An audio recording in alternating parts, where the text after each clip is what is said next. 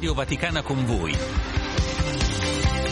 Musica, approfondimenti, ospiti, i vostri messaggi vocali, i titoli dei giornali e siti web italiani e internazionali.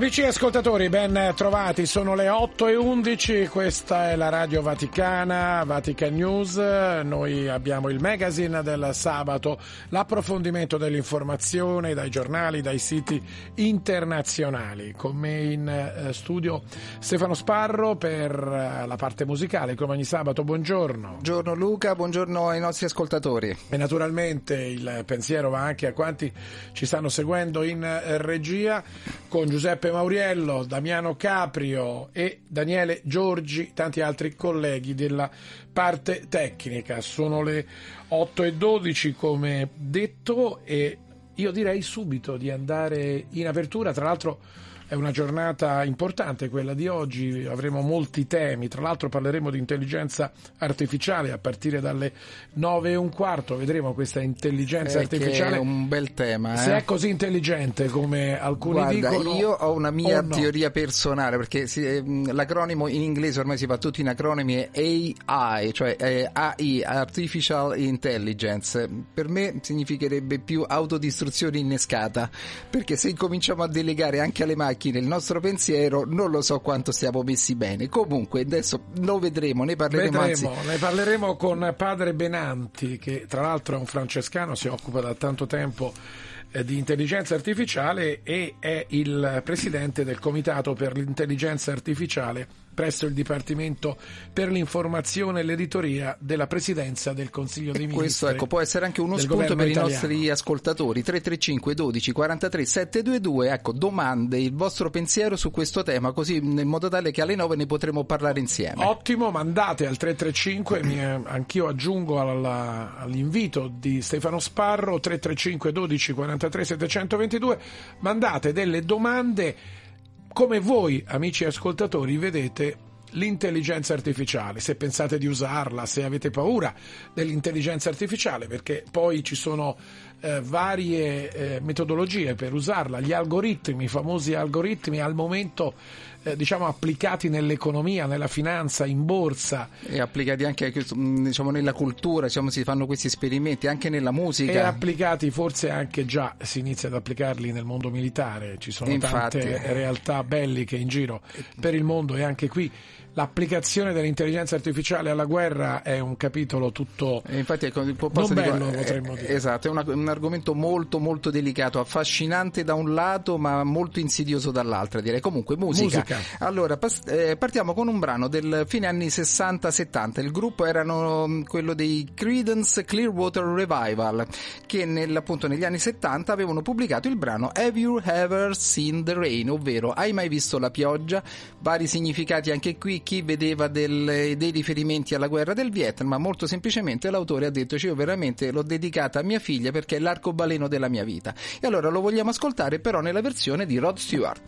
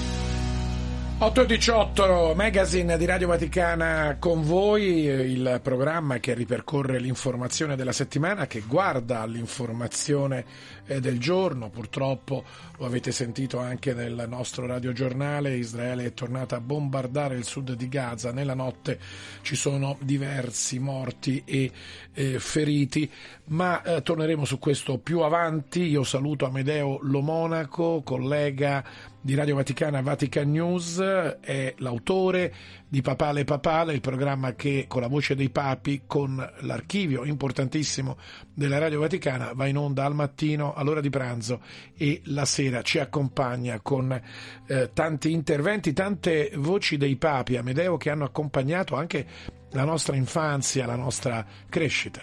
Sì, tu, tu prima hai parlato di intelligenza artificiale, no? E anche eh, i motori di ricerca e ci aiutano. Io adesso eh, ti consiglio di prendere il mouse, la tastiera, e scrivere ad esempio podcast Papale Papale, scrivi Luca, podcast Papale Papale Radio Vaticana e vedrai che il primo risultato è appunto un rimando al, al, nostro sito di Vatican News e lì si potranno scaricare e ascoltare i nostri episodi. Finora sono stati eh, realizzati 85 episodi, come tu hai ricordato, ogni giorno una parola con eh, le voci dei papi che si alternano e adesso vi svelerò quali saranno le parole della prossima settimana. Comincio dal, eh, dal martedì perché lascio un po' di suspense per, per lunedì, sarà poi eh, la parola a cui eh, agganceremo un estratto. Martedì la parola scelta è umiltà. I papi spesso parlano di umiltà, eh, quanto sia importante proprio questa, questa virtù. Eh, Giovanni Paolo I, ad esempio, nell'udienza generale del 6 settembre del 1978, ha detto il Signore tanto ama l'umiltà che a volte, sentiamo bene, permette dei peccati gravi. Perché? Perché quelli che li hanno commessi, questi peccati, dopo che si sono pentiti, possano restare umili. Quindi mi sembra un, un pensiero molto forte e anche eh, su cui riflettere. Un'altra parola sarà la parola al centro dell'episodio di mercoledì 24 gennaio è la parola regola che si applica spesso anche agli ordini religiosi e dice per esempio Papa Francesco per un religioso progredire significa abbassarsi nel servizio, cioè fare lo stesso cammino di Gesù e questa via prende proprio la forma della regola. Giovedì 25 gennaio la parola è adorazione. Quanto è importante eh, adorare il Signore. Papa Francesco, tutti i papi più volte ce lo hanno detto, eh, è una parola ad esempio centrale nelle, nelle um, omelie proprio, eh, per esempio, dell'Epifania. No? E Pio XII, mh, in un radiomessaggio a chiusura di un congresso eucaristico, era il 9 settembre del 1951, diceva a proposito dell'adorazione, il dono egli stesso, Gesù Cristo, personalmente presente per operare in noi. Venerdì 26 gennaio, un'altra parola che compare anche eh, diverse volte mh, nel Vangelo è la parola zizzania. Quindi quante volte purtroppo la zizzania eh,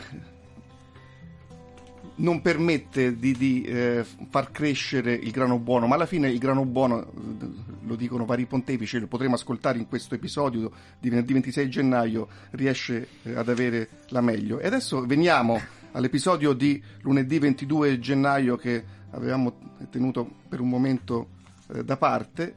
La parola è tempo. Cos'è il tempo, Luca? Lo chiedo anche agli ascoltatori. Il tempo, dicono i papi, è innanzitutto un, una uh, unità di misura, uh, è una misura convenzionale, ma la cosa più importante è come impiegarlo, come utilizzare il tempo. Allora io direi di ascoltare questo estratto sulla parola tempo dell'episodio di lunedì prossimo eh, che si apre innanzitutto con la nostra sigla, quella di Papale Papale. Ascoltiamo.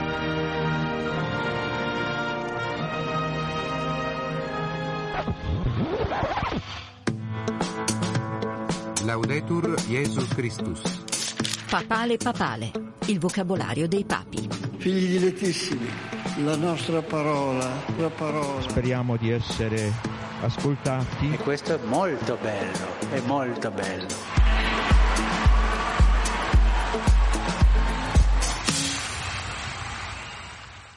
La parola di oggi è una successione di istanti. Tempo, tempo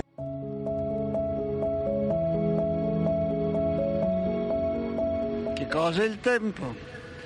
Una misura che incute timore perché ci fa vedere che l'ieri non esiste più, che il domani non esiste ancora, non esiste che l'oggi. Ciò ci insegna il valore del tempo, ci insegna a non perdere tempo. Ogni ora è preziosa, ogni giorno è unico, ogni anno vale per sé. E allora ecco, abbiamo sentito Paolo VI, queste erano delle parole pronunciate durante l'Angelus del 2 gennaio 1972. Hai notato Luca che l'estratto, lo dico anche agli ascoltatori, si è aperto con la nostra sigla. Nella sigla c'è all'inizio, eh, ci sono le note dell'inno vaticano e poi una musica più contemporanea, proprio per stare a significare che le parole dei papi si innestano nel solco della tradizione ma sono sempre attuali.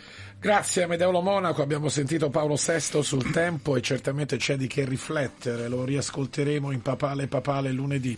Grazie al collega Medeolo Monaco, ma è il momento alle 8.24 di ascoltare ancora un po' di musica, Stefano Sparro e poi abbiamo Roma in primo piano con il collega dell'Osservatore Romano. E allora lo facciamo con Samuele Bersani, qui parliamo di tempo e qui parliamo di giudizi universali, quindi andiamo ancora, ancora più lontani.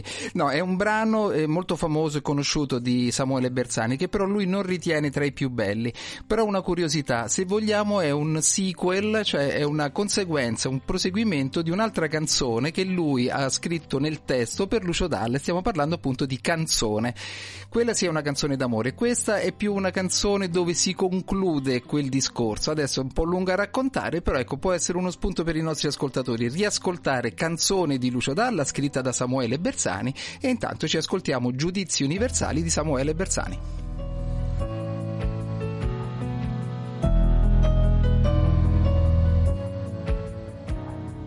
Troppo cerebrale per capire che si può star bene senza complicare il pane.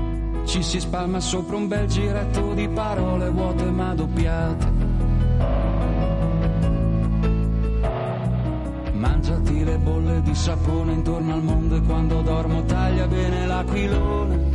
Togli la ragione, lasciami sognare, lasciami sognare in pace. Liberi come eravamo ieri dei centimetri di libri sotto i piedi per tirare la maniglia della porta e andare fuori. Come Mastroianni anni fa, come la voce guida la pubblicità, ci sono stati dei momenti intensi ma li ho persi già.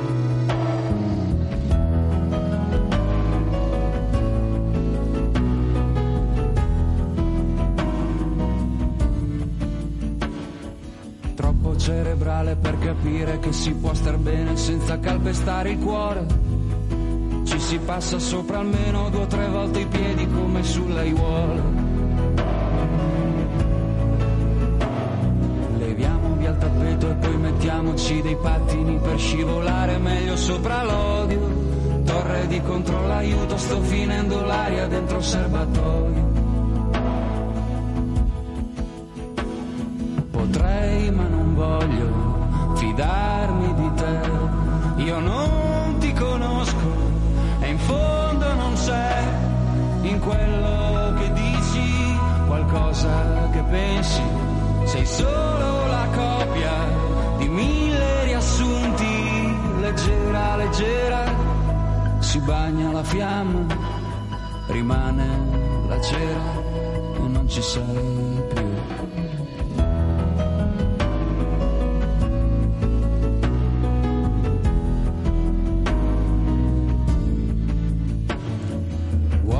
memoria non c'è posto per tenere insieme tutte le puntate di una storia. Piccolissimo particolare ti ho perduto senza cattiveria. Mangiati le bolle di sapone intorno al mondo e quando dormo taglia bene l'aquilone. Togli la ragione, lasciami sognare, lasciami sognare in pace.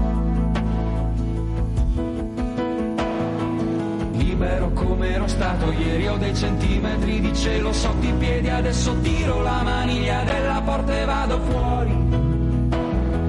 Come mastro gli anni, anni fa sono una nuvola, fra poco pioverà e non c'è niente che mi sposto, vento che mi sposterà. Potrei ma non voglio fidarmi di te, io non ti conosco e in fondo non c'è in quello che dici qualcosa che pensi, sei solo la copia di mille riassunti, leggera, leggera, si bagna la fiamma, rimane la cera e non ci sei più, non ci sei. più,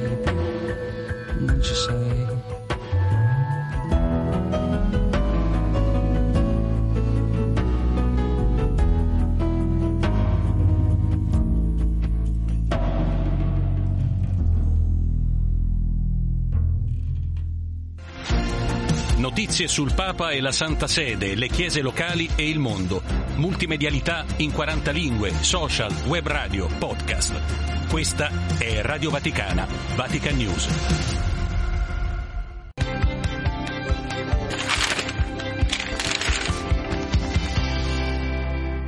8 e 29 amici ascoltatori, il magazine di Radio Vaticana con voi, Marco Bellizzi, collega dell'Osservatore Romano, la rubrica Cronache Romane dell'Osservatore, buongiorno. Buongiorno, buongiorno a voi. Ne approfittiamo eh, Marco per dare la prima pagina dell'Osservatore Romano di oggi, che naturalmente ha la data di ieri perché esce il eh, pomeriggio, solo un piatto di cereali, le irruzioni dei minatori illegali nelle terre indigene degli Yanomami in Brasile causano devastazione, fame e malattie. L'anno scorso morte oltre 300 persone, il 50% bambini sotto i 4 anni. Così l'apertura dell'Osservatore Romano che riporta anche quanto il Papa ieri ha fatto le due udienze, la prima alla Federazione Internazionale delle Università Cattoliche, business, funzionalismo e burocrazia non devono soffocare la passione per la verità, così il Papa all'università. E poi 60 anni fa la tragedia del Vajont, il Papa ha ricevuto il eh, gruppo di lavoro che ricorda questa eh, tragedia, avidità e delirio di onnipotenza sgretolano la casa comune. Il Papa ha detto quella diga lì non doveva essere costruita, è stata fatta lì per motivi anche di interessi commerciali e di convenienze economiche. Così l'osservatore romano di oggi. Oggi la rubrica è sabato, cronache romane e a proposito di Roma io inizierei con un comunicato del vicariato di Roma che ci riporta alla realtà della capitale italiana. Corviale, Pantano, Anzio, Dice il Vicariato di Roma, lo scenario è sempre più inquietante a Roma e dintorni. Troppa violenza, troppe vittime, spesso giovanissimi. Molto spesso nella nostra città, dice il Vicariato di Roma, le contese vengono risolte con armi in pugno. I fatti di cronaca di questi ultimi giorni esigono una decisa assunzione di responsabilità e una collaborazione effettiva tra le diverse agenzie educative, le istituzioni preposte alla sicurezza dei quartieri e alle politiche sociali, come anche la società civile nelle sue tante componenti e le nostre stesse comunità cristiane, sono invitate ad un serio discernimento. Marco. Beh, eh, Comunicato duro. È duro, ma eh, fotografa eh, direi fedelmente la realtà. Purtroppo ai noi ehm, abbiamo assistito, abbiamo sentito insomma, quanti fatti di cronaca eh, sono un po' eh, saliti alla nostra attenzione, sparatori, anche addirittura insomma, ragazzini coinvolti, quindi insomma quantomeno opportuno questo, questo comunicato. Mh, sottolineerei, eh, sottolineerei scusate, la, la, il riferimento alle agenzie educative perché poi ecco, a livello culturale c'è un po' questo sdoganamento della piccola criminalità, no? che poi ovviamente è sempre una propaggine eh, di, una, di una più grande organizzazione che c'è sotto. Allora ci sono tanti, tanti modi di vita, costumi eh, che fanno un po' il verso, questi piccoli boss, queste, queste piccole gang che fanno addirittura ormai spettacolo, insomma diventano quasi un modello di riferimento per la propria vita, soprattutto negli ambienti più disagiati, ovviamente nelle periferie dove insomma si ha poco altro no, a cui mirare.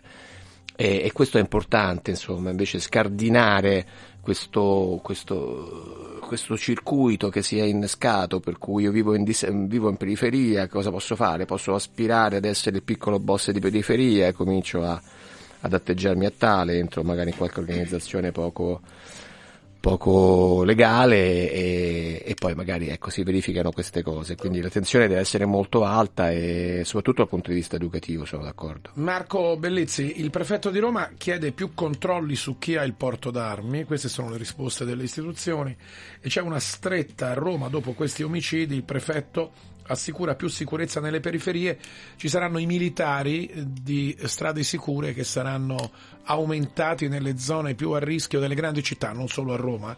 Ma a Roma saranno inviati molti nella zona della stazione Termini, Termini, sì. e in altri quartieri romani, naturalmente accompagnati da polizia e carabinieri. Sì, io credo che sia quanto, quanto mai necessario che ci sia una collaborazione eh, tra appunto, come diceva il vicariato, giustamente agenzie educative, eh, comunità cristiane, cittadini, insomma, di, di- di ogni genere, di ogni tipo, di ogni confessione. Ma, ma anche a livello istituzionale. Ecco, mi sembra importante che da una parte ci sia l'attenzione per l'ordine, la sicurezza, l'ordine pubblico e dall'altro anche un'attività invece più culturale, di, di- di- di coinvolgimento, di integrazione, perché queste due realtà non possono eh, come dire, interagire fra di loro. no? Noi abbiamo tradizionalmente la politica che eh, si, si- in maniera sclerotica in qualche modo si distingue tra quelli che sono, che sono eh, più orientati all'ordine e quelli che sono più orientati alla bellezza, all'integrazione. Mm, Cerchiamo invece di, fare, di viaggiare parallelamente su queste strade. Restiamo su Roma perché oggi c'è la rubrica dell'Osservatore Romano Cronache Romane che si occupa di giubileo. Tra l'altro, ne parlavamo prima durante il brano musicale, noi dalle nostre finestre qui eh, di Piazza Pia vediamo proprio i lavori, forse siamo privilegiati perché siamo gli unici che vediamo l'avanzamento dei lavori per il giubileo a Piazza Pia, uno dei maggiori cantieri a Roma per il giubileo. Ci sono gru, ma c'è soprattutto una trivella immensa che vediamo passare a pochissimi metri di distanza dalle nostre finestre. Eh, li teniamo d'occhio, come si dice, e, e tremiamo anche quando questa trivella va in profondità. Veramente Ogni tanto sentiamo sentiamo, sentiamo gli effetti. E, è un cantiere enorme che sta andando avanti, lo vediamo proprio veramente noi con i nostri occhi in maniera abbastanza spedita e, e si conferma. Nei giorni scorsi c'è stato un sopralluogo eh, con il sindaco, c'era anche eh, Fisichella, eh, Monsignor Fisichella, e quindi facciamo un po' il punto eh, della situazione. Il cantiere di Piazza Pia è uno di quelli più avanzati, sta procedendo veramente molto molto spedito, anche perché forse mh, noi lo teniamo d'occhio, quindi ci tengono particolarmente ad andare avanti in maniera spedita, ma a parte di scherzi, tutta la zona di San Pietro è oggetto di piccoli e grandi cantieri. Mm, sono abbastanza in tempo, qualcuno più, qualcuno meno, eh, facciamo un po' il punto della situazione, non c'è solamente la zona di San Pietro, ovviamente ci sono anche altre zone di San Roma. Giovanni in Laterano, la, la famosa piazza dove ci Sì. sono i concerti del primo maggio, tanto per capirci per chi non è romano, anche lì c'è un altro cantiere importante. Sì, sì, ma sì, mh, non solo però, voglio dire, anche intorno alle- agli edifici di culto, no? Perché altrimenti sembra che eh, si sia, tu- sia tutto orientato lì. Ovviamente il Giubileo è un grande evento, e, l'accoglienza dei pellegrini è importante, ma è anche un contributo Anche la per- piazza della stazione Termini un contributo per la città, c'è su- all'Ostiense, insomma eh, si si sta cercando di sostituire per dire l'asfalto con i San Pietrini laddove eh, non c'è necessità che ci sia asfalto e viceversa, invece magari nelle vie di alta percorrenza sostituire questo selciato che crea, come sappiamo, molti problemi con, eh, con l'asfalto. Quindi insomma si sta facendo ovviamente giustamente un progetto generale, ma noi come osservatore romano nella nostra rubrica eh, teniamo sempre d'occhio le periferie perché eh, il giubileo è un elemento che è un avvenimento che coinvolge soprattutto il centro di Roma eh, da un certo punto di vista, però insomma eh, bisogna tenere d'occhio anche le periferie e lo facciamo eh, raccontando una bella storia di un edificio sequestrato alla criminalità, eh, alla criminalità organizzata tra la Serpentara e la Bufalotta che viene messo a disposizione delle donne in difficoltà, quindi una bella storia che raccontiamo. Tra l'altro, la cronaca di Roma di oggi ci dice che nelle periferie inizieranno a girare gli autobus ibridi, Questo anche per limitare l'impatto ambientale. Eh sì, bisogna andare in quella direzione, senz'altro. Quindi eh, sappiamo ogni tanto ci dobbiamo fermare noi romani con la macchina perché ci sono le domeniche ecologiche, magari facendo così. Forse non andando come a Bologna a 30 km beh, la vedo difficile. La- Roma, eh. forse 30 km orari è giusto limitare l'uso delle macchine, però 30 km orari mi sembrano un po', Diventa quasi invivibile. ecco. un po' invivibile. Forse si inquina anche di più a 30 km orari. Eh beh, con questi mezzi sicuramente. Grazie a Marco Bellizzi, collega dell'Osservatore A voi. Alle 15 online e sul giornale, in alcune edicole romane, la rubrica sul giubileo dedicata di cronache romane. Brano con Stefano Sparro. Poi avremo un primo assaggio, parleremo eh, di algoritmi per monitorare la sostenibilità sociale. Avremo i giornali, i siti internazionali. Vi ricordo sempre al 335 12 43 722 le vostre domande per padre Benanti che dalle 9 e un quarto qui su Radio Vaticana, Vatican News ci parlerà di intelligenza artificiale. Sono già tante le domande che stanno arrivando al nostro, ripeto, 335 12 43 722 di voi ascoltatori. Le gireremo poi alle 9 e un quarto a padre Benanti e parleremo di intelligenza artificiale. Stefano.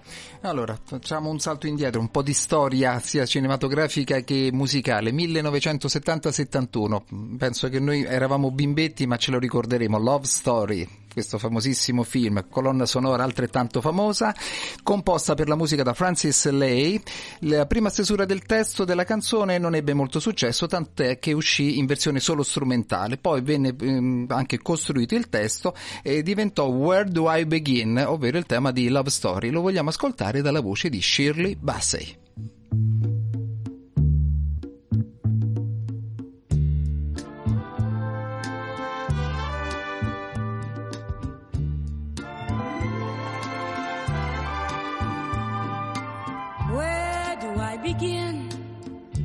Tell the story of how great love can be?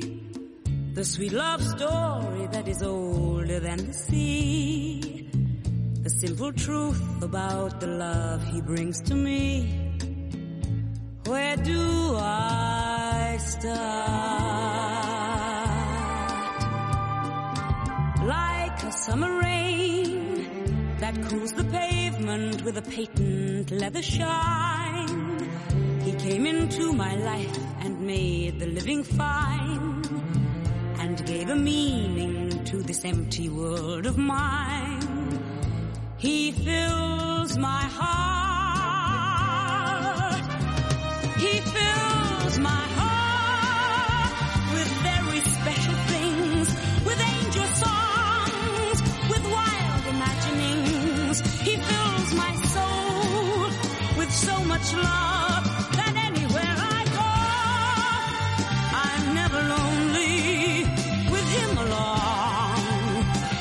be lonely? I reach for his hand. It's always there.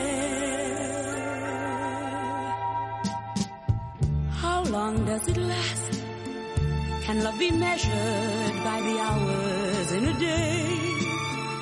I have no answers now, but this much I can say. I'm going to need him till the stars all burn away. And he'll be there.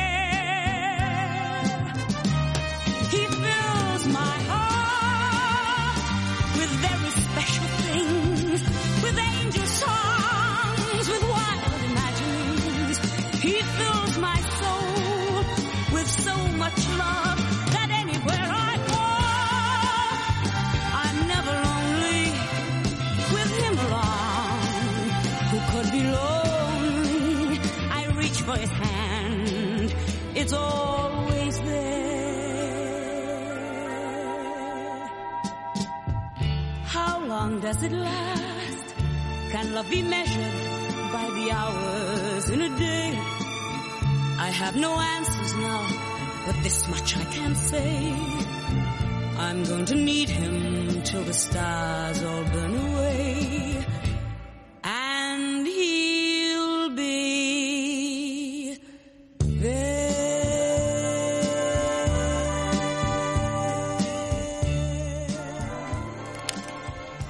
8 e 42 i magazine di Radio Vaticana con voi, è una voce Stefano Sparro, questa è inconfondibile. Eh, questa penso che chi ha vissuto quell'epoca eh, non può non, non, ricordarla e soprattutto farla conoscere anche ai giovani, perché infatti anche stamattina parlavamo con Giuseppe prima della trasmissione, si parlava un po' anche del, della musica. Giuseppe del Mauriello, Giuseppe Mauriello con Damiano. Caprio.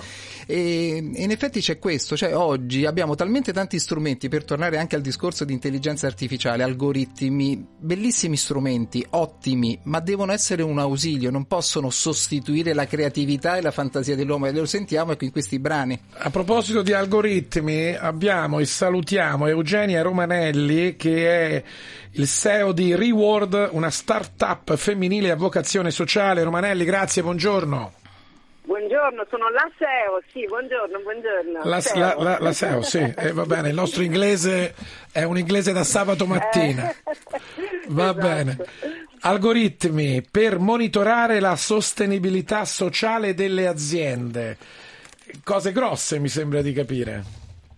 Sì, in realtà mi aggancio a quello che dicevi, un algoritmo da solo in realtà è uno strumento paradossalmente per certi versi povero perché è disumano. Infatti questo algoritmo che ha creato l'Università La Sapienza di Roma, il Dipartimento di Ingegneria Informatica Automatica e Gestionale Antonio Ruberti, eh, è in realtà eh, anche eh, umano, umanizzato, perché i dati che eh, riusciamo a raccogliere eh, delle aziende per capire come impattano le aziende nella società, quindi sulla- secondo l'aspetto sociale, sono poi mischiati a invece delle risposte elaborate da scienziati e scienziate, quindi esseri umani, perché sono risposte aperte. Quindi sono perfettamente d'accordo con quello che dicevi che la tecnologia è importante che venga utilizzata eh, diciamo, da esseri umani e supervisionata da, ex- da esseri umani.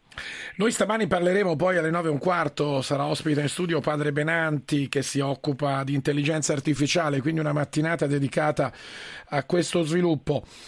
Come questo algoritmo, come può monitorare? Voi in pratica che cosa fate? Cioè cosa dite a un'azienda?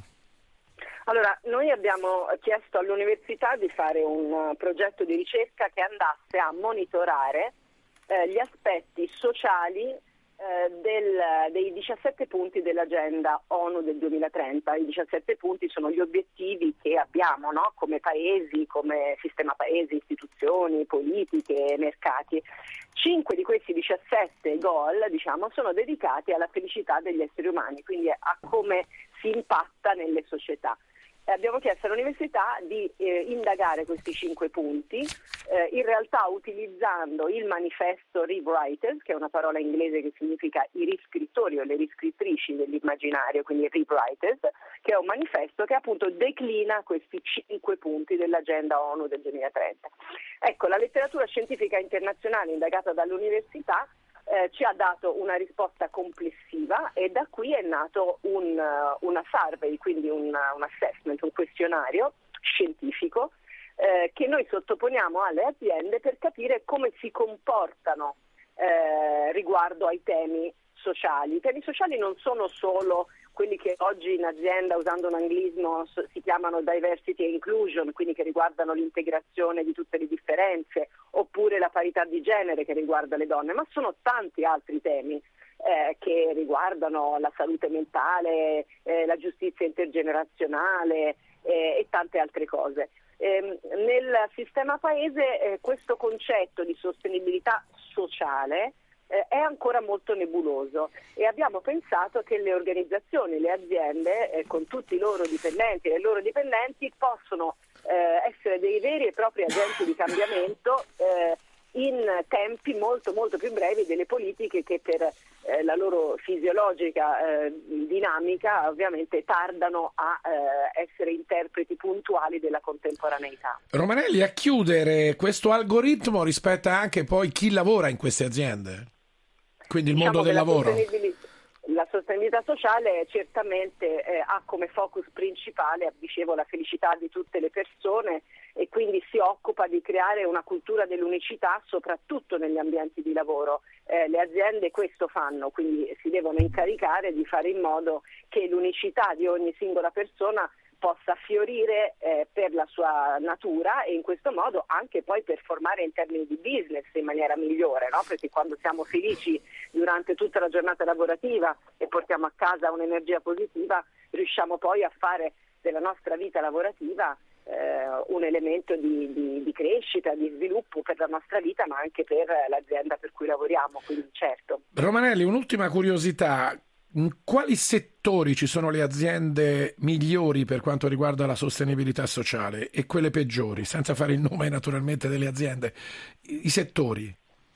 Eh, non ci sono settori che vanno meglio e settori che vanno peggio, perché come dicevo eh, la sostenibilità sociale è un concetto ancora molto nebuloso, tanto che addirittura non ci sono parametri e tassonomie dall'Europa, quindi non ci sono certificazioni, non ci sono obblighi, cosa che invece la sostenibilità ambientale, quindi legata appunto all'ambiente, eh, vanta ormai da, con un vantaggio di 50 anni. Quindi è una cosa assolutamente nuova, non ci sono misurazioni, non ci sono dati. Il nostro assessment è il primo assessment scientifico italiano che indaga in ottica intersezionale tutti i punti sociali diciamo, dell'Agenda 2030, quindi non c'è una casistica. Diciamo che ci sono aziende eh, già molto virtuose, ehm, ma anche aziende che hanno fatto tante iniziative di sostenibilità sociale, ma non lo sanno perché non sanno che si chiama così, non sanno che c'è eh, una S della, della, della ISG, quindi dell'acronimo ISG che è quello che, raggiun- che riaggruppa diciamo, i 17 obiettivi dell'Agenda 2030, eh, che è appunto un- una, una lettera che raggruppa una serie di punti. Quindi questo assessment che facciamo serve proprio a creare cultura sulla sostenibilità sociale. Grazie a Eugenia Romanelli, responsabile, fondatrice di Reward, questa start-up a vocazione sociale. Grazie e buon lavoro. Buona giornata, grazie. Noi chiudiamo questo collegamento e andiamo subito a vedere quello che ci dicono i siti internazionali.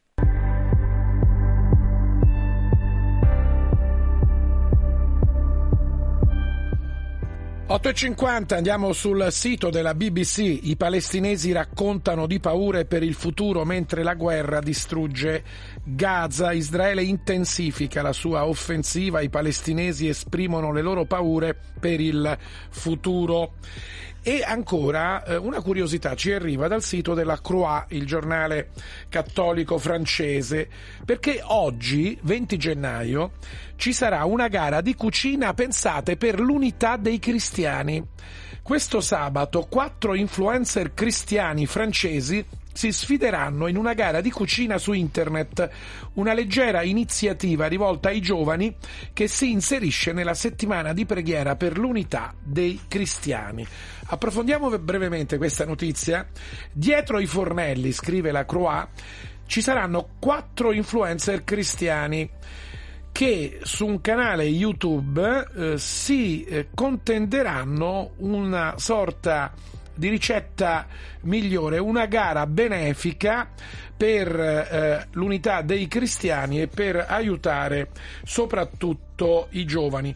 Si confronteranno sui fornelli due cattolici e due evangelici con lo stesso obiettivo, vincere il premio come miglior pasticcere scoprendo in modo divertente quanto è bello lavorare in comunità, lavorare insieme per qualcosa di importante come il cibo per la comunità. Curiosa questa notizia. Andiamo su Nigrizia e qui cambiamo completamente argomento perché in Africa la situazione è ben diversa. Armi in cambio di bauxite è un accordo tra Emirati e Guinea per acquistare centinaia di veicoli blindati da Abu Dhabi. La giunta militare di Conakry cioè della Guinea, offre come contropartita agevolazioni per lo sfruttamento dei suoi giacimenti minerari. E ancora restiamo su Nigrizia, quindi in Africa, nuovi scontri tra Boko Haram e ISVAP sul lago Chad. In realtà si tratta di due gruppi jihadisti in lotta per il controllo del territorio al confine tra Nigeria e Camerun. Cambiamo continente, andiamo in Asia con Asia News. Così a Gaza si producono le ostie anche là dove manca tutto. Questa è una notizia che vogliamo approfondire. Grazie a un laboratorio realizzato nel 2020 da una fondazione italiana che lavora con i carcerati proprio per i luoghi più martoriati del mondo, la parrocchia della Sacra Famiglia di Gaza continua a celebrare l'Eucarestia. In sostanza ancora c'è una luce di speranza nonostante tutto l'orrore perché si continuano a produrre le ostie per- da consacrare poi per la messa. Restiamo in zona, però andiamo sul sito della CNN che ci dice come nel Medio Oriente ci sia in questa guerra tra Israele e Hamas anche la distruzione, secondo la CNN, intenzionale di siti religiosi come i cimiteri, in questo caso violando il diritto internazionale. Le azioni di guerra potrebbero, secondo la CNN, equivalere a crimini di guerra, dicono gli esperti, e ci sono delle foto eh, di eh, distruzioni di cimiteri nella striscia di Gaza. E poi eh, siamo a gennaio, si annuncia un weekend molto freddo anche se con il sole, mentre nel sud la- ci, dice- ci dicono le previsioni del tempo la perturbazione si sta spostando verso il sud. Il eh, sito della CNN sempre eh, ci ricorda eh, le migliori isole in Europa per allontanarsi da tutti quanti. Chi è stufo può prendere una nave un aereo per le migliori is- isole europee. Le trovate sul sito della CNN. Ci sono isole eh, in Portogallo, nelle Azzorre, nei Paesi Bassi, ci sono proprio dei particolari con bellissime fotografie, isole anche in Scozia, in eh, Portogallo. Per l'Italia c'è Alicudi in Sicilia. È un'isola dove la CNN consiglia di andare se qualcuno vuole scappare da tutto e da tutti. Eh, Alicudi è una, aggiungo io, una isola vulcanica delle Eolie della eh, Sicilia. Quindi Stefano, se tu No, guarda, mi viene da sorridere perché eh, eh, voglio stare da solo. Allora, però la CNN pubblica una notizia per tutti quelli che vogliono stare da soli e si ritroveranno tutti quanti ad Alicudi. Un po' la vedo in Italia così. ci sono talmente tanti altri posti che Sì, infatti, quindi alla fine è anche dire- grande. Musica e poi diamo la linea a Giancarlo Lavella per il nostro flash delle nove. Bene, allora musica. Questa volta guarda mh, un gruppo, una meteora, gli Edna eh, Swap, un gruppo nato nel 93, scioltosi nel 99. Carino il, diciamo, l'episodio che mh, ha dato origine al nome perché la, la cantante Anne Preven, o Preven, adesso non so se pre- pronuncia più francese, eh, sognò, eh, fece un sogno dove il gruppo si chiamava appunto Edna Snap e Swap e questo mh, gruppo fece fiasco durante il concerto. Forse è stato un po' un sogno profetico perché in effetti questo gruppo non ha lasciato un grosso segno nel panorama musicale rock. Però nel 1997 pubblicò un album Waco Magneto all'interno del quale c'era un brano del- dal titolo Torn.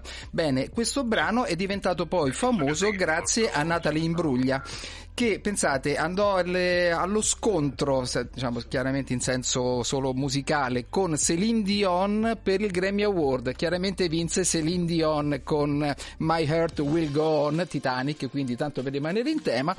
E, e allora adesso, in attesa delle notizie, vogliamo ascoltare Natalie Imbruglia con Torn.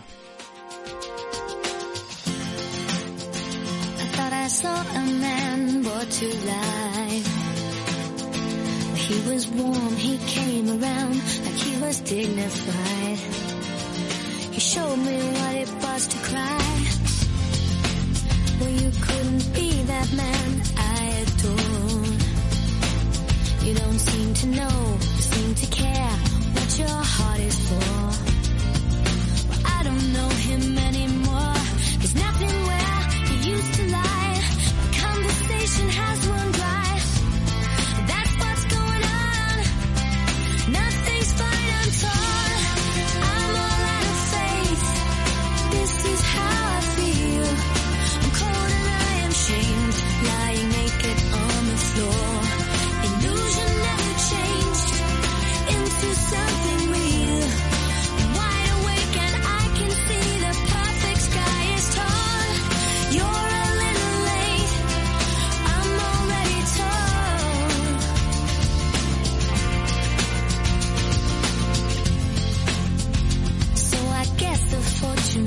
Teller's right. Should have seen just what was there unholy light which crawl beneath my veins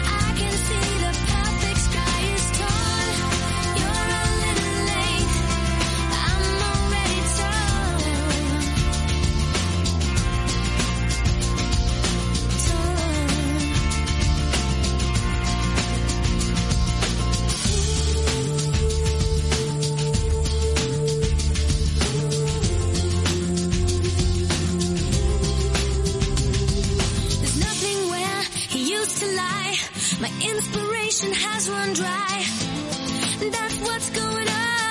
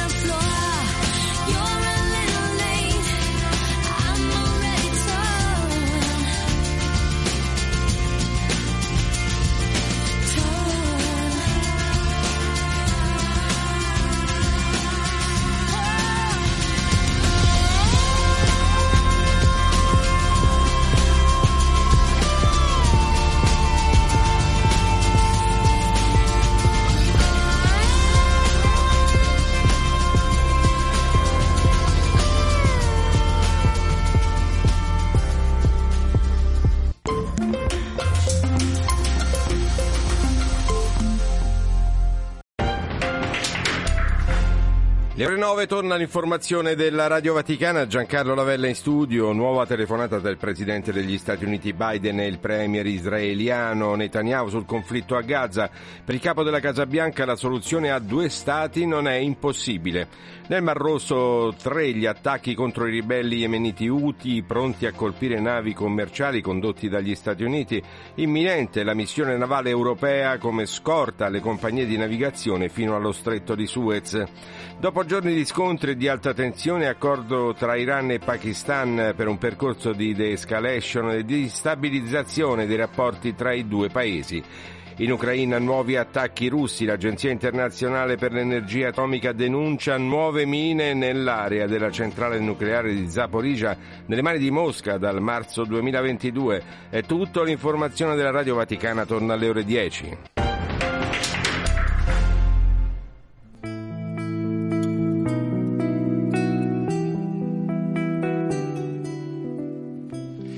Questa è Radio Vaticana con voi Magazine, lei è Giorgia con Di Sole e d'Azzurro 2001.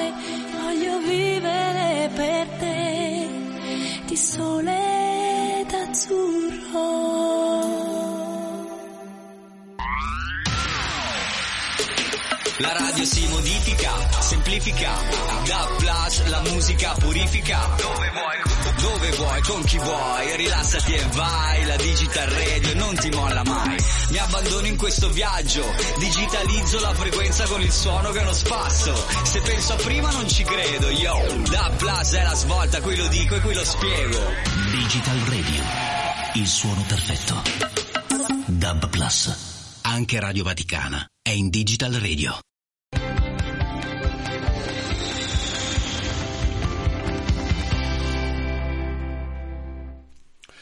9.5 amici ascoltatori, ancora il magazine di Radio Vaticana Italia, io sono Luca Collodi, Stefano Sparro per la parte musicale, buongiorno, Giuseppe Mauriello e Damiano Caprio in eh, regia, ci hanno raggiunto in studio due ospiti, intanto saluto padre Paolo Benanti, francescano. Buongiorno e bentrovati. Presidente del Comitato per l'Intelligenza Artificiale presso il Dipartimento per l'Informazione e l'Editoria della Presidenza del Consiglio dei Ministri del Governo italiano. Alle 9 e un quarto parleremo con lei al 335 12 43 722 stanno mh, arrivando eh, domande sull'intelligenza artificiale degli ascoltatori. Le vedremo tra poco quindi amici continuate come state facendo a mandare vostri dubbi, vostre domande sull'intelligenza artificiale, sull'uso dell'intelligenza artificiale. Saluto il collega, scusate, della redazione eritrea di Radio Vaticana Vatican News, Simon Tesfa Michael Araya, ho pronunciato bene? Sì, esatto, hai detto bene. L'Eritrea è una nazione di cui si parla poco.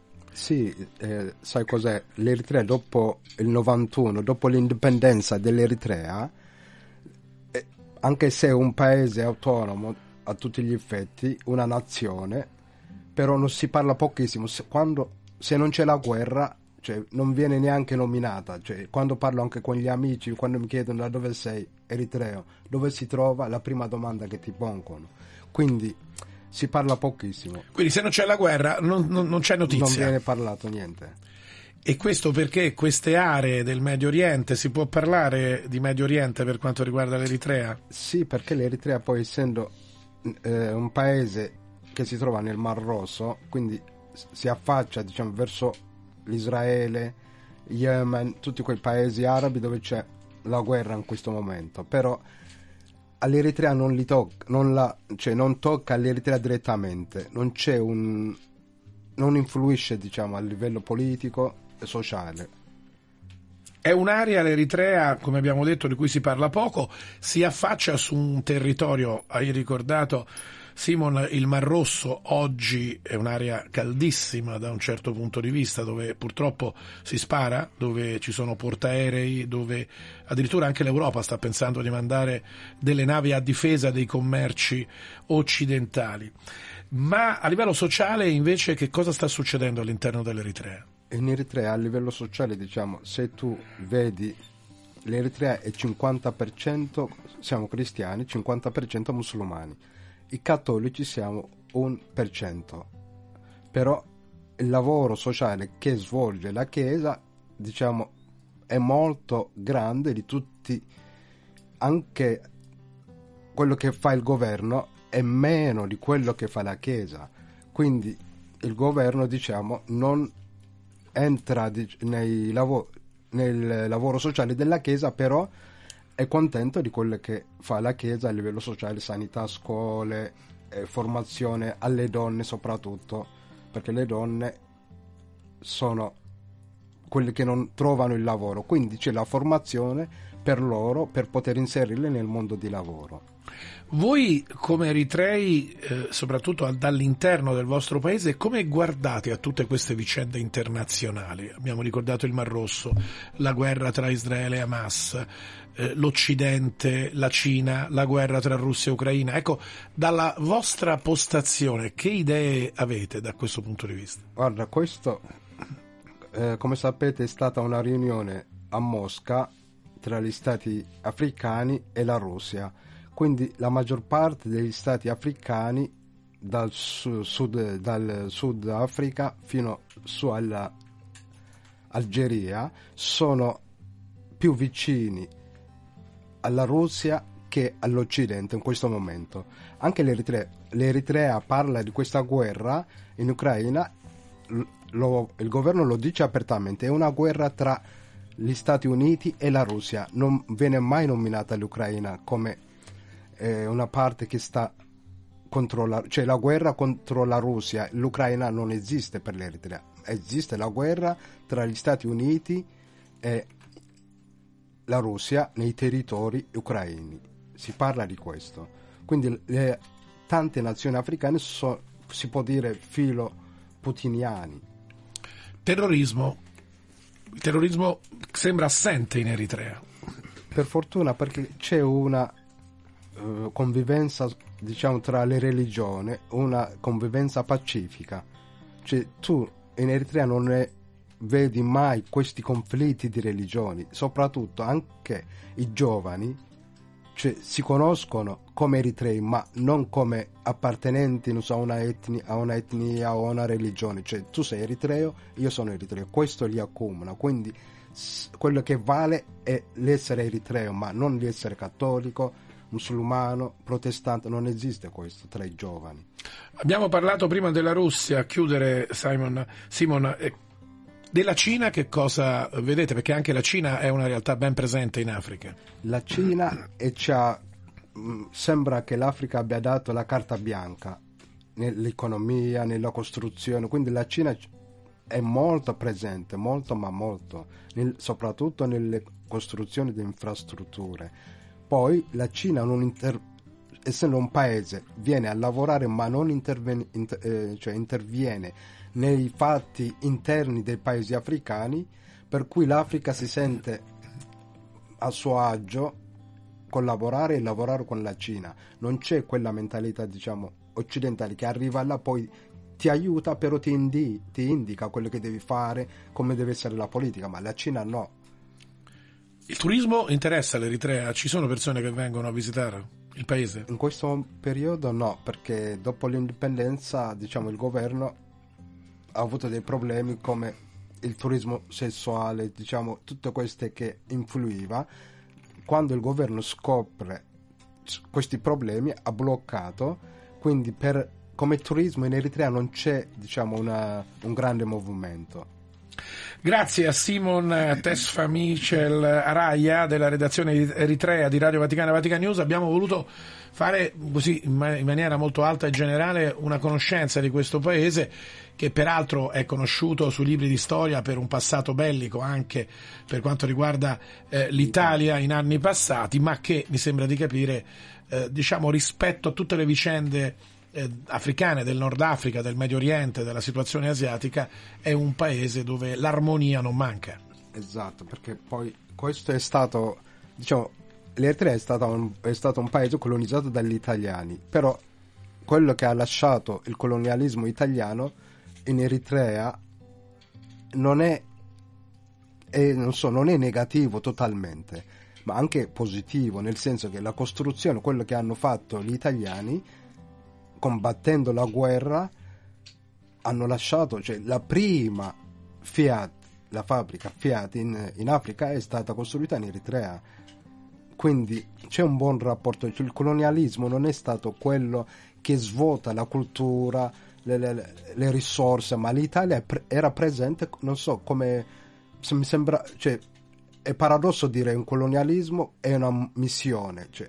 Si parla l'italiano ancora in Eritrea? Sì, sì, il, proprio il dialetto, cioè se tu vai lì trovi questi anziani italiani che parlano il dialetto antico proprio, i calabresi, i napolitani, i romani, cioè manco parlano l'italiano, cioè loro sono andati come soldati a 18, 17 anni parlando soltanto il dialetto, cioè non sanno neanche l'italiano.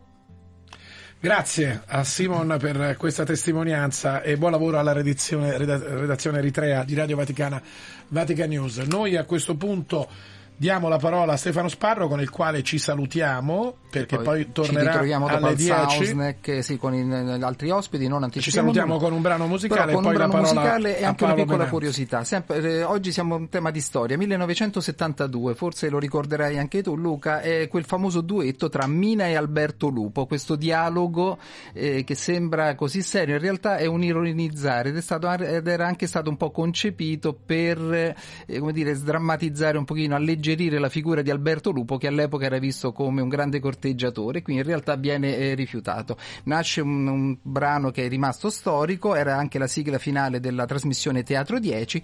L'anno successivo, però, i francesi con la coppia Dalida e Alain Delon ne rifanno una loro versione altrettanto importante, altrettanto famosa non solo in Francia e dintorni e allora ci lasciamo con que- cioè vi lascio con questo brano per ritrovarci più tardi al Soundsnack.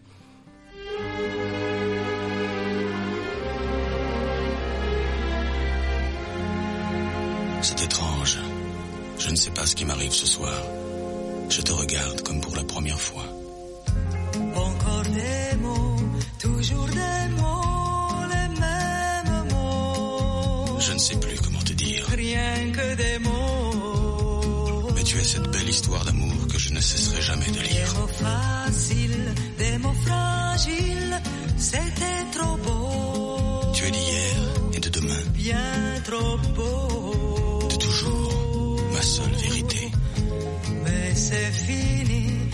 Le temps des rêves.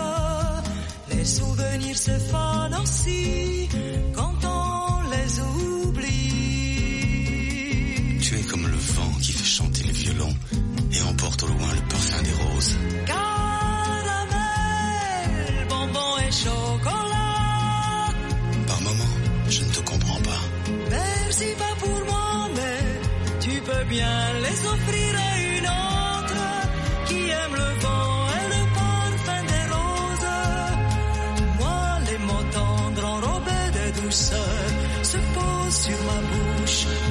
Jamais sur mon cœur.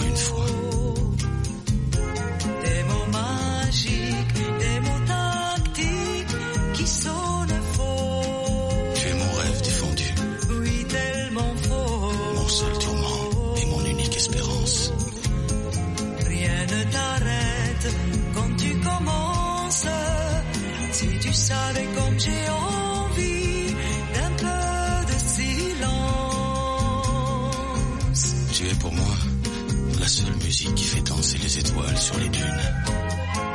Caramel, bonbon et chocolat. Si tu n'existais pas déjà, je t'inventerais. Merci pas pour moi, mais tu peux bien les offrir à une autre qui aime les étoiles sur les dunes.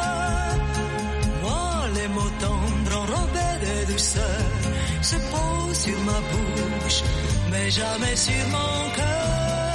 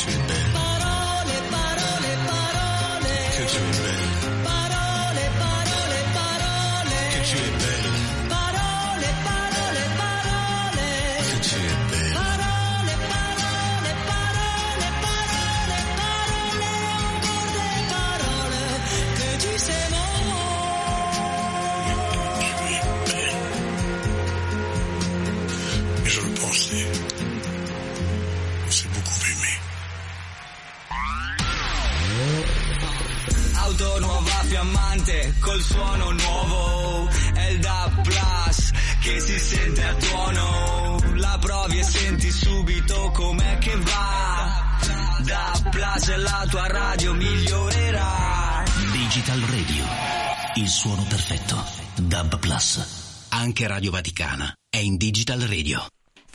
Sono le 9.20 amici ascoltatori, questo è il magazine di Radio Vaticana con voi, io sono Luca Collodi, grazie ancora a Giuseppe Mauriello, Damiano Caprio in eh, regia, saluto e ringrazio, ci ha raggiunto qua in studio a Radio Vaticana, padre Paolo Benanti, francescano, presidente del Comitato per l'intelligenza artificiale presso il Dipartimento per l'informazione e l'editoria della Presidenza del Consiglio dei Ministri del Governo italiano. Grazie e buongiorno. Buongiorno a voi e ben trovati.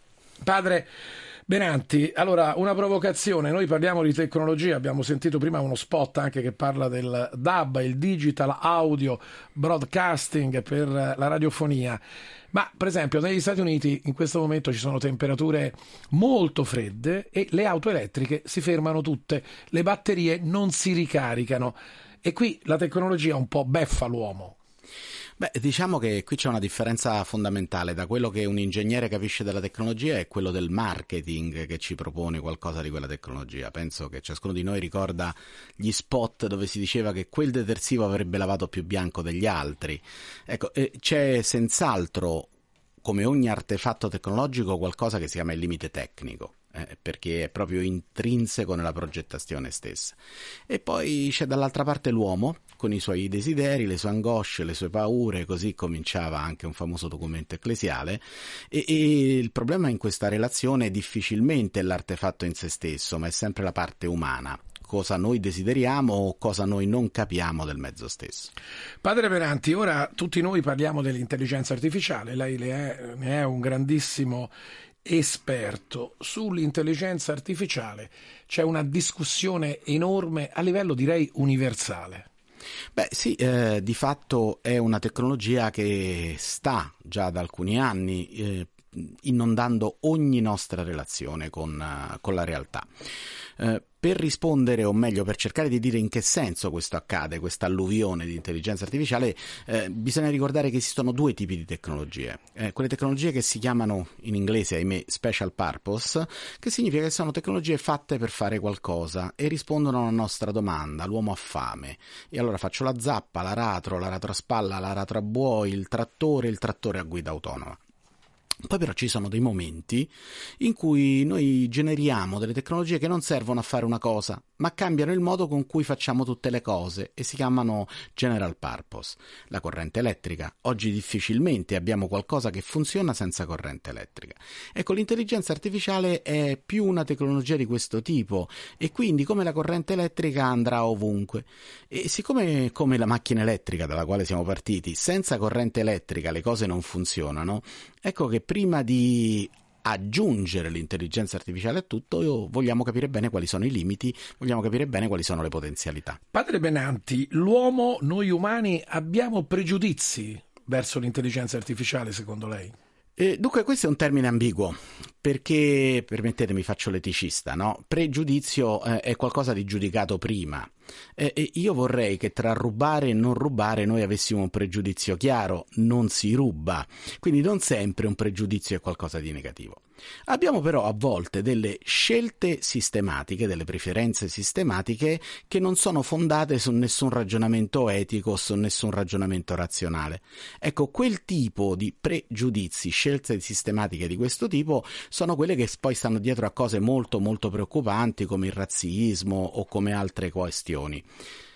Se le abbiamo noi, e la macchina lavora o impara da noi sui dati, cioè sulle scelte passate che abbiamo fatto, è pensabile che parte di queste scelte possano diventare criteri della macchina. Padre Benanti, eh, naturalmente noi speriamo sempre che l'intelligenza artificiale sia qualcosa di positivo la applichiamo forse nel sociale, a livello sanitario può essere una cosa positiva, però poi c'è il rischio di applicarla anche a livello militare e lì forse potrebbero nascere dolori. Cioè l'uomo, l'umano, è in grado poi di discernere questi usi dell'intelligenza artificiale? Dunque, partiamo da una prospettiva antica.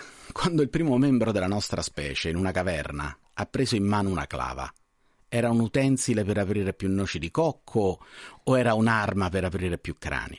Quindi diciamo che il dual use, il doppio uso c'è sempre stato. Ma eh, io metterei anche una prospettiva biblica, in fondo fa- fatemi fare un po' il francescano.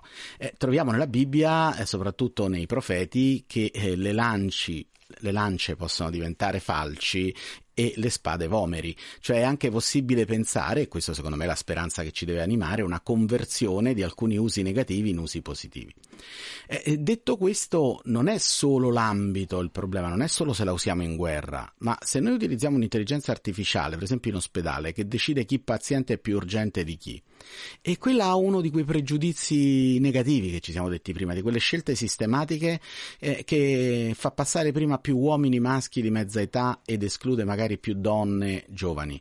Eh, quello è un uso profondamente negativo nonostante sia in un ambito profondamente positivo e quindi quello che serve è un costante eh, discernimento, una costante attenzione, una costante domanda che chieda a noi stessi, a noi uomini, eh, come stiamo usando l'AI, l'intelligenza artificiale.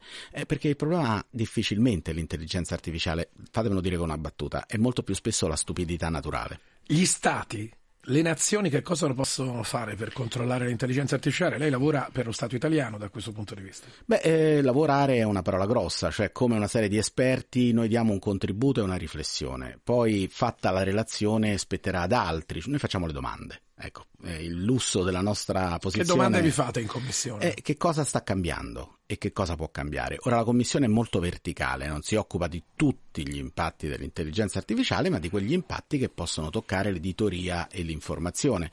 E, e se noi guardiamo una delle grandi testate mondiali, eh, se noi guardiamo il Washington Post, il sottotitolo del Washington Post è che la democrazia muore nell'oscurità. Google ha annunciato nuovi licenziamenti proprio per l'applicazione dell'intelligenza artificiale. Quello è l'ambito del lavoro. Anche il lavoro verrà trasformato, ma eh, questo è accaduto con ogni stagione dell'automazione. Pensiamo al porto di Genova.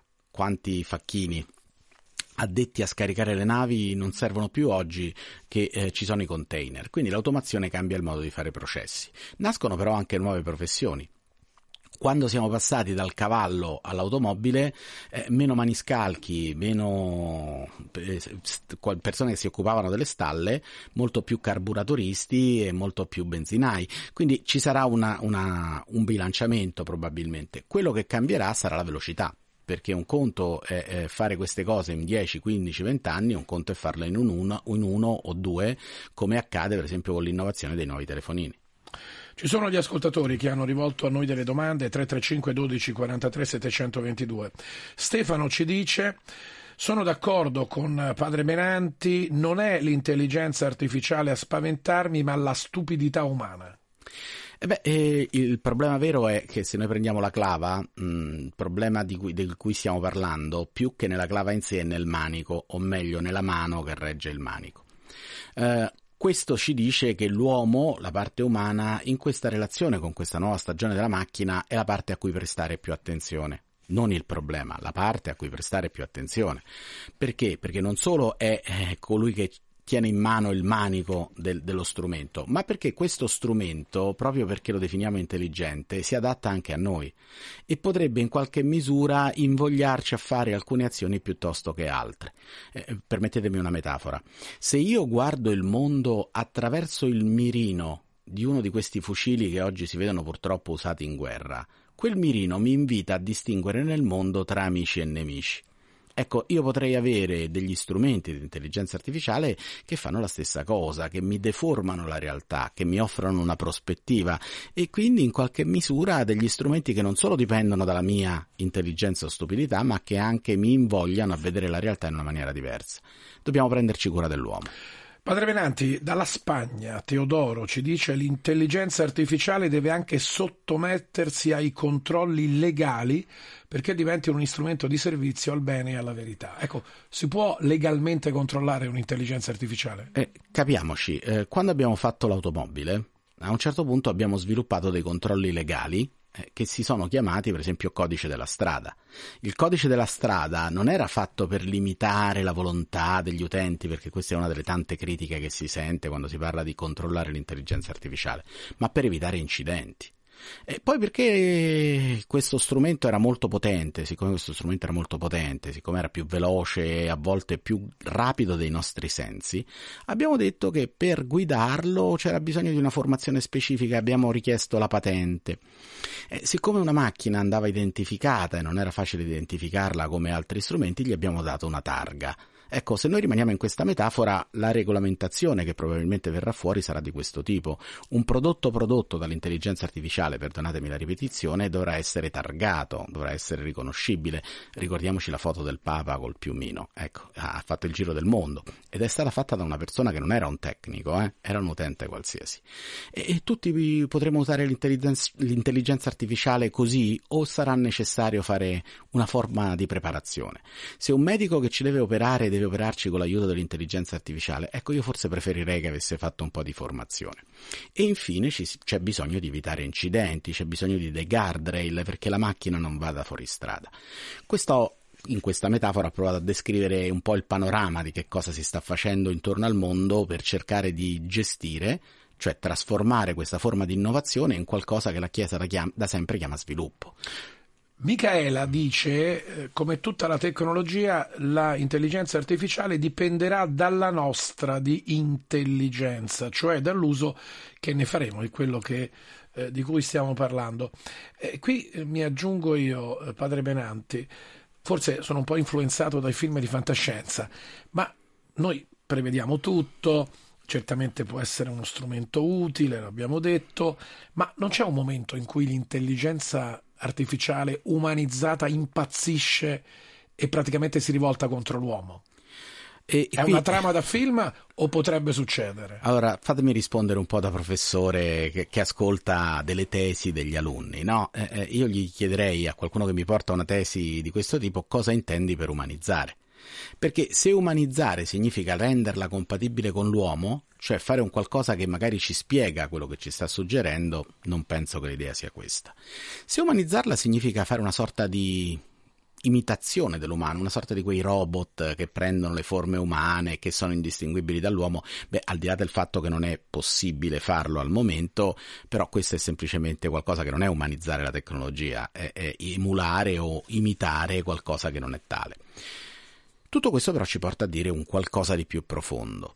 Nella relazione tra l'uomo e la macchina, Alan Turing, eh, padre di questa definizione di intelligenza artificiale, diceva che una macchina è intelligente se io la pongo al di là del muro e dialogando con la macchina e con un uomo non so distinguere chi è l'uomo e chi è la macchina. E eh, diede luogo a quello che di fatto era un gioco di imitazione. Al di là di questa de- descrizione formale, fa- fantasiosa anche degli anni 40, eh, siamo sicuri che eh, quello che vogliamo è un qualcosa che sia indistinguibile o l'uomo ha diritto di sapere se sta trattando con una persona o con una macchina? Ecco, lato umano, secondo me noi abbiamo un diritto di sapere se delle decisioni su di noi vengono fatte da una macchina, se chi mi risponde dall'altra parte del telefono è una persona o un bot, se bot significa uno strumento di intelligenza artificiale automatico, se eh, abbiamo ancora eh, diritto a una relazione persona a persona o se invece eh, possiamo essere trattati come numeri dalla macchina per decidere quello che è meglio magari per chi la macchina la possiede. Padre Venante, ci fermiamo qualche minuto, ci sono altre domande degli ascoltatori, 335 12 43 722, parliamo di intelligenza artificiale, ma noi ci prendiamo un attimo di umana pausa, direi con eh, Zucchero Fornaciari che ci fa ascoltare come il sole all'improvviso. Nel mondo io camminerò tanto che poi i piedi mi faranno male. Io camminerò un altro uomo.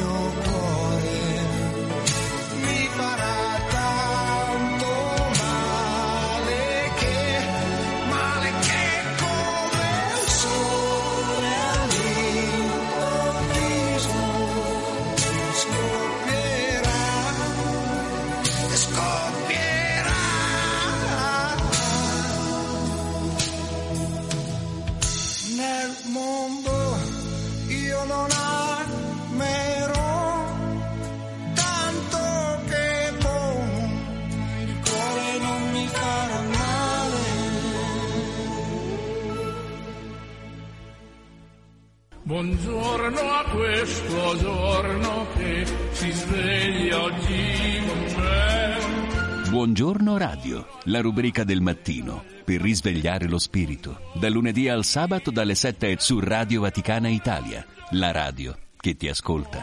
Spero che sia buono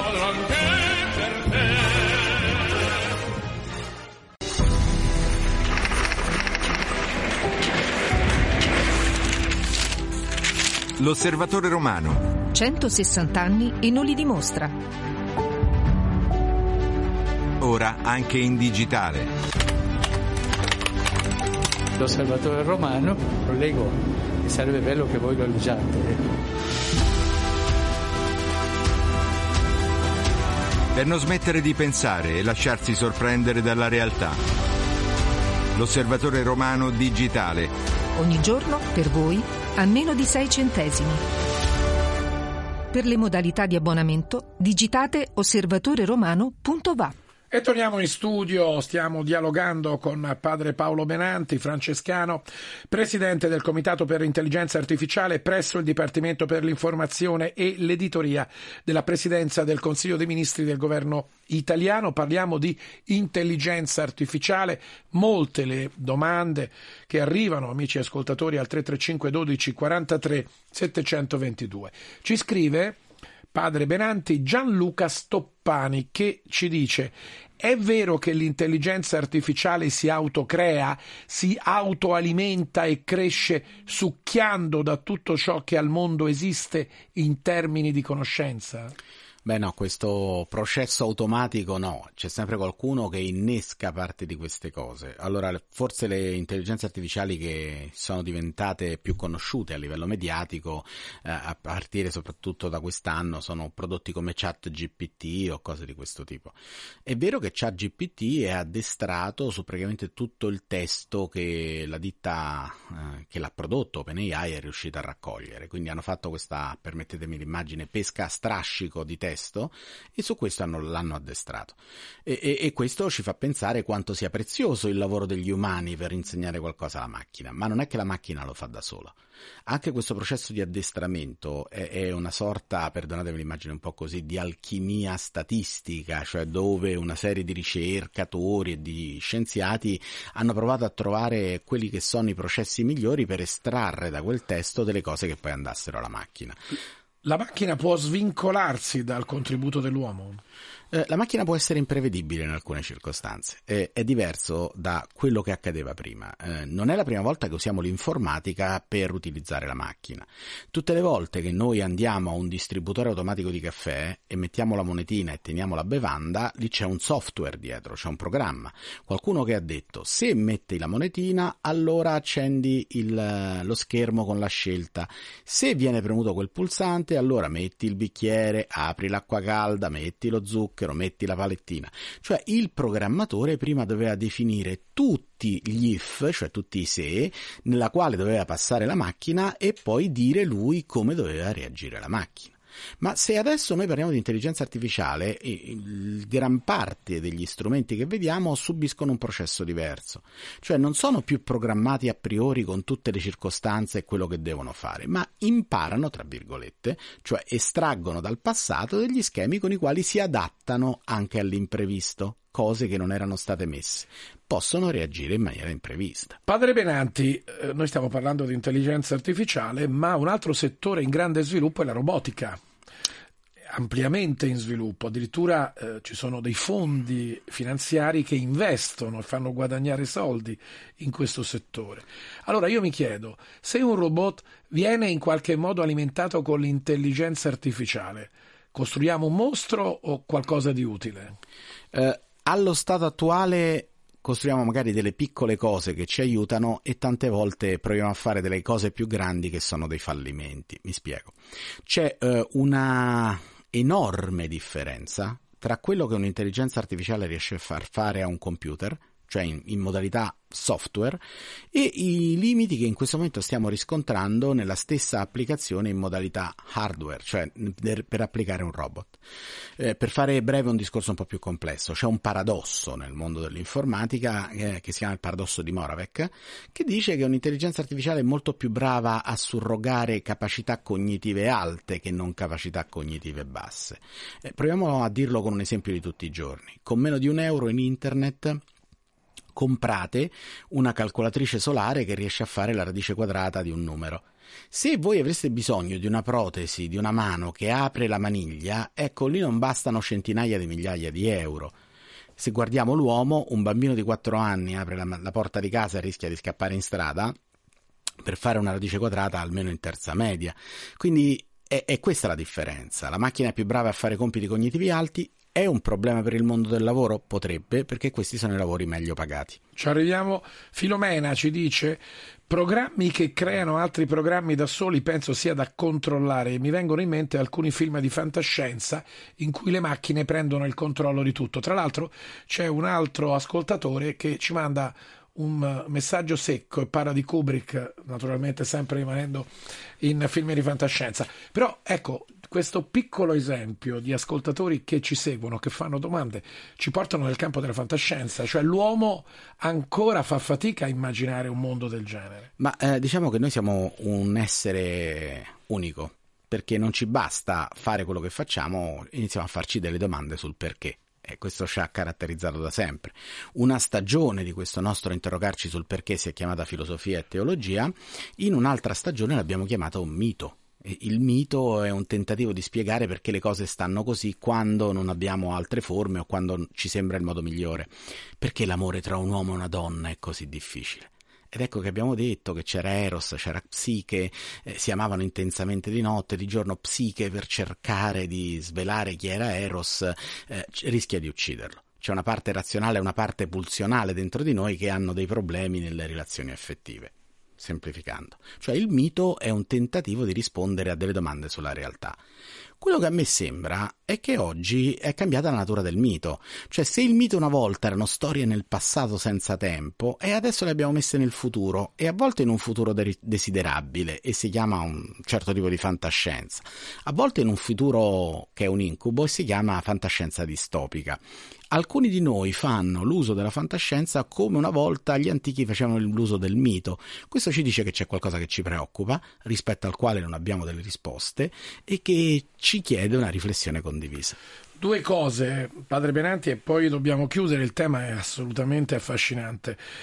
Lei come si è appassionato a questo mondo? Lei è un francescano. Beh, ognuno è figlio del suo tempo. Eh, fatemelo dire con una battuta: io sono un ragazzo, tra virgolette, degli anni 70 e, e quando ero un ragazzo si iniziavano a diffondere i primi walkie-talkie, no? le prime radioline, le BMX, le bici, eh, Dungeons and Dragons, giochi di questo tipo che ci aiutavano a sognare. A un certo punto è arrivato un grande nuovo giocattolo in tante case che era il computer e crescere con questo, questo, strumento che prima era dei nostri genitori per lavorare e poi è diventato anche un nostro gioco, ha prodotto tantissima curiosità e la curiosità è quella che poi manda avanti, per cui ho fatto un pezzo di, di, studi anche di ingegneria prima di diventare francescano e questa cosa è rimasta lì.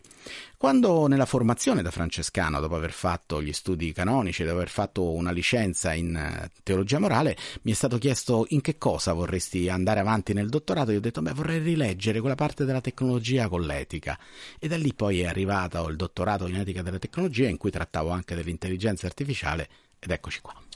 Lei fa parte, come detto, della Presidenza del Consiglio dei Ministri, il Dipartimento per l'informazione e l'editoria. No, attenzione, non ne faccio parte, neanche consulente, sono a tempo per una commissione come un, uno dei professori che girano là dentro. Bene, la precisazione, ma qui il problema è diverso noi dobbiamo temere qualcosa dall'intelligenza artificiale, giornali, radio, televisione. Ci sono degli esperimenti già in corso, credo in Cina, non vorrei dire una cosa Ma anche sbagliata. Da noi, te, anche da noi temo. C'è una televisione che già va avanti con uh, Avatar, cioè con l'intelligenza artificiale. Ma di fatto tanti professionisti di questo settore, che ripeto sono i giornalisti, che sono uno strumento fondamentale per la democrazia, già sanno che alcuni strumenti di intelligenza artificiale possono prendere una notizia, rielaborarla, riprodurla.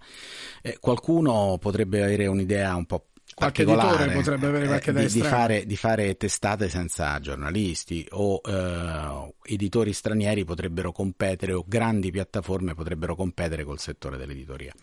Questa è una preoccupazione che, che gira, ma eh, questa è un qualcosa che va eh, in realtà confrontata con quella che è la normativa specifica del settore. Per cui la mediazione personale, il fatto che il giornalista sia un mediatore tra dei fatti e un racconto dei fatti che poi diventa anche eh, qualcosa di fatto secondo un, un'etica professionale è una funzione pubblica troppo importante. E in questo campo gli stati che cosa possono fare? tutelare il settore o regolamentare il settore. Parlavamo prima della macchina, no? evitare incidenti. Lei cosa sta proponendo? Beh, questo innanzitutto non sono io, ma è un lavoro collegiale fatto di diversi esperti e questo tra un po' lo sveleremo. Per adesso abbiamo ascoltato tanto quello che ci è stato detto dai diversi attori. Il vostro lavoro come si svolge all'interno Beh, della Commissione? Di fatto è un lavoro collegiale, è un lavoro di confronto, è un lavoro che ha acquisito prima delle informazioni e adesso cercherà di condensarsi in una relazione che vuole fotografare l'attuale e far vedere alcune potenzialità e alcuni rischi. E ci sarà poi un passaggio legislativo, ci sarà poi qualcosa di concreto perché... Questo non dipende da noi. Benissimo. Padre Benanti, io la ringrazio, la ringrazio anche a nome di Radio Vaticana, Vatican News, degli ascoltatori che l'hanno ascoltata e hanno rivolto delle domande. Io chiuderei in maniera più umana. Abbiamo iniziato questo colloquio parlando degli Stati Uniti, del freddo intenso che blocca le macchine elettriche, non vanno da nessuna parte perché fa freddo, le batterie non si ricaricano. Quindi cosa significa questo? Che la natura resta superiore alla capacità umana di inventarsi intelligenze più o meno artificiali? Ma che in fondo, per usare una metafora, le nostre mani hanno un raggio d'azione limitata o quanto è il nostro braccio e quindi non possiamo controllare tutto, lì dobbiamo andare verso l'alto, verso il cielo e ricordarci che siamo umani significa che siamo anche fallibili e che i nostri prodotti godono della stessa fallibilità. Ricordiamoci i limiti. Grazie a Padre Benanti, noi ci fermiamo, un brano di Gio Barbieri, Felicità.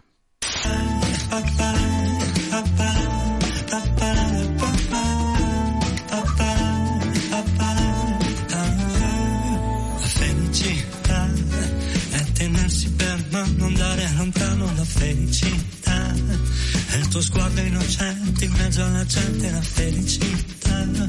È restare vicini come bambini, la felicità. La felicità, la felicità. È un cuscino di piume, l'acqua del fiume che passa e che va. È la pioggia che scende dietro le tende, la felicità. È abbassare la luce per fare pace, la felicità.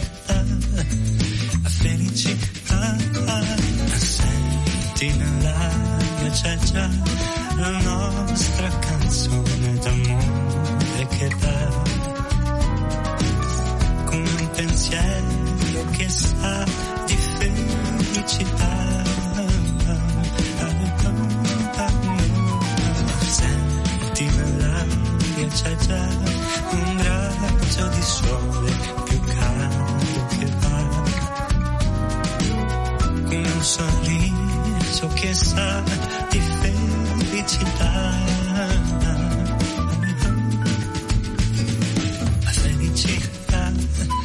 bicchiere di vino con un panino, la felicità è lasciarti un biglietto dentro il cassetto, la felicità è cantare a due voci quanto mi piaci, la felicità. Felicità, felicità è una spiaggia di notte, l'onda che batte la felicità. È una mano sul cuore piena d'amore, farlo ancora, la felicità. La felicità. Senti nell'aria c'è già la nostra canzone d'amore che va come un pensiero che sa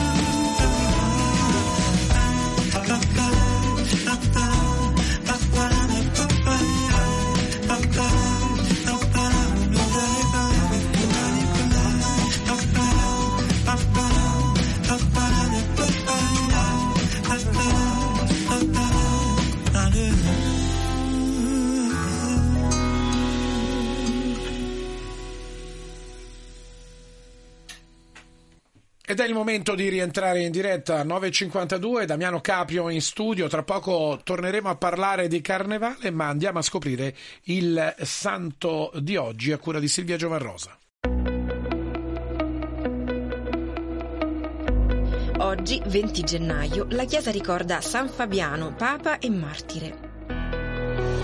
Papa per 14 anni, Fabiano divide Roma in sette diaconie per l'assistenza dei poveri e tiene rapporti con i cristiani d'Oriente. Con le persecuzioni di Decio, Fabiano è imprigionato e lasciato morire nel 250. I cristiani lo venerano come martire nel cimitero di San Calisto. In questo giorno si ricorda inoltre San Sebastiano martire.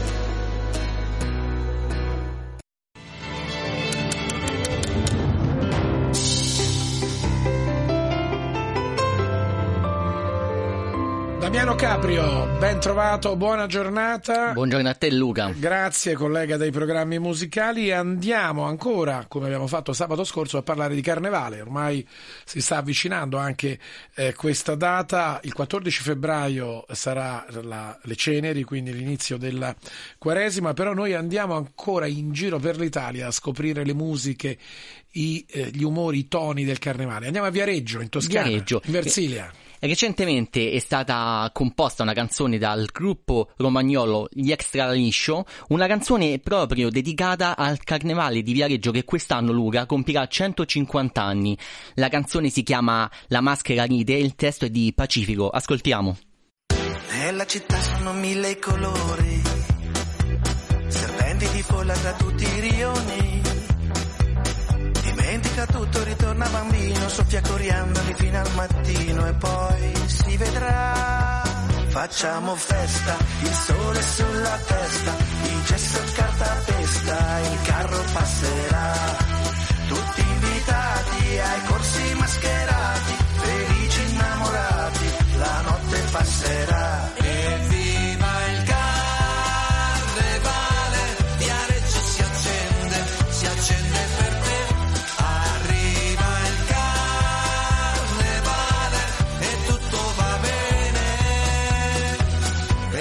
Sono con te. La musica va, ogni anima vola. Dai, vieni con me, non restare da sola. La maschera ride, ti viene vicino. Oggi per tutti c'è un solo destino, la felicità. Facciamo festa, il sole sulla testa, di ferro e cartapesta, il carro passerà. Tristezza in scacco,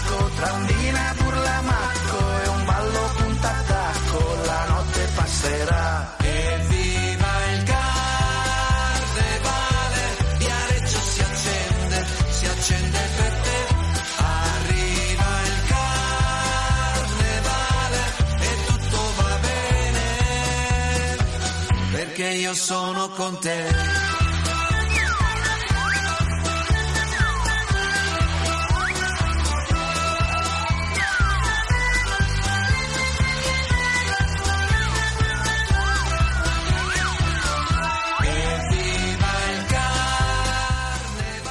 Ondina e Burlamacco sono, Damiano, le maschere del Carnevale di Viareggio che, come tu hai detto, quest'anno compie 150 anni eh, di vita.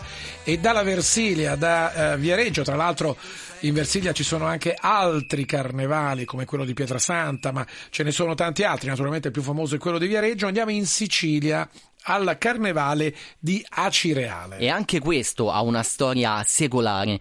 Già pensa dal 1880 iniziarono le sfilate dei primi carri.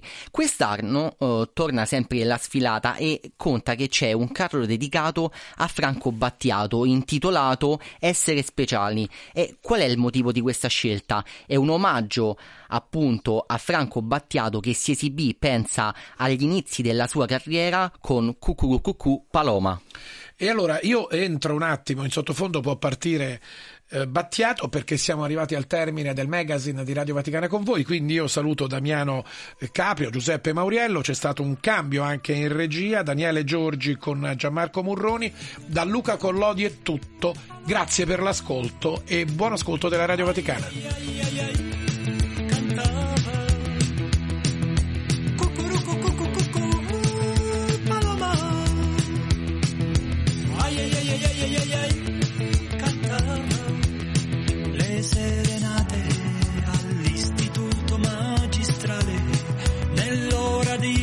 Ginnastica o di religione per carnevale suonavo sopra i carri in maschera.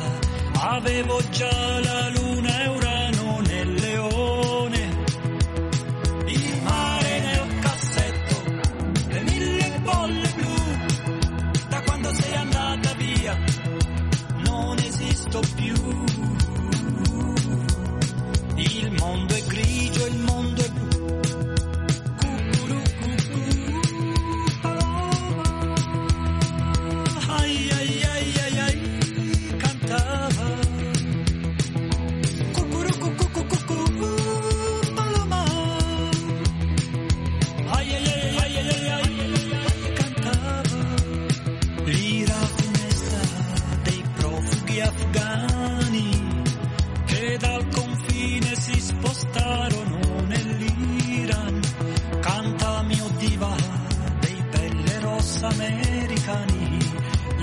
feste erotiche di scuopelle di luna, le penne stilografiche con l'inchiostro blu, la barba con rasoio elettrico, non la faccio più.